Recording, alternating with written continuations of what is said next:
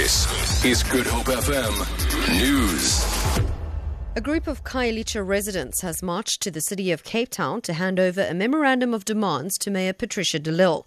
The group, marching under the banner of Social Justice Coalition, says they're unhappy over service delivery in the township.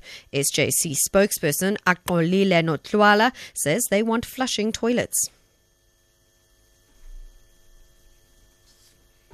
Police Minister Nathi Nhleko has called out against the heavy criticism levelled against public officials and police in charge of some of the state's most important institutions.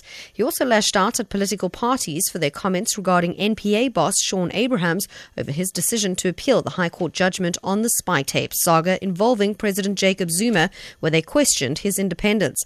Nhleko was briefing the media in Pretoria in a bid to clear matters reported about the police, which he says are not true. He says these officials should be left to do do their jobs. The public official concerned, the NDPP, is not, not a political operative. It's not a politician.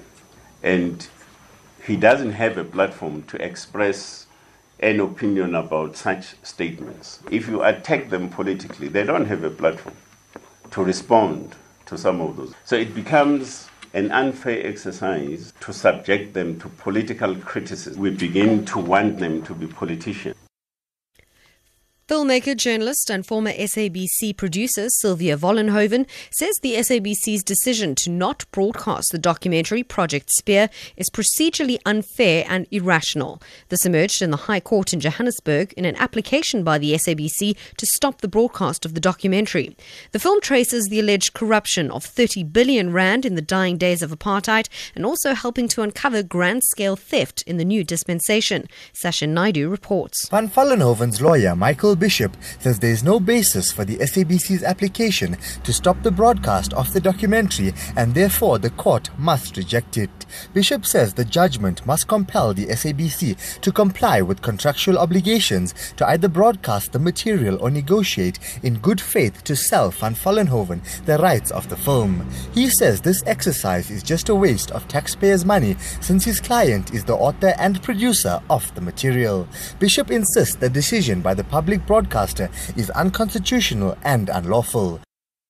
And finally, scientists from over 40 countries have gathered in Cape Town to discuss how biotechnology can be advanced across the globe. The gathering is part of the 22nd session of the International Centre for Genetic Engineering and Biotechnology Conference.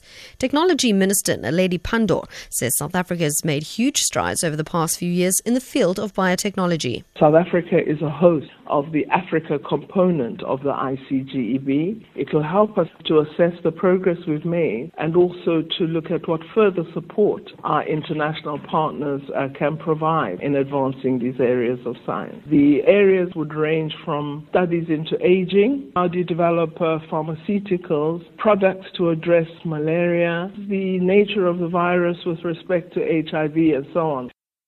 Forget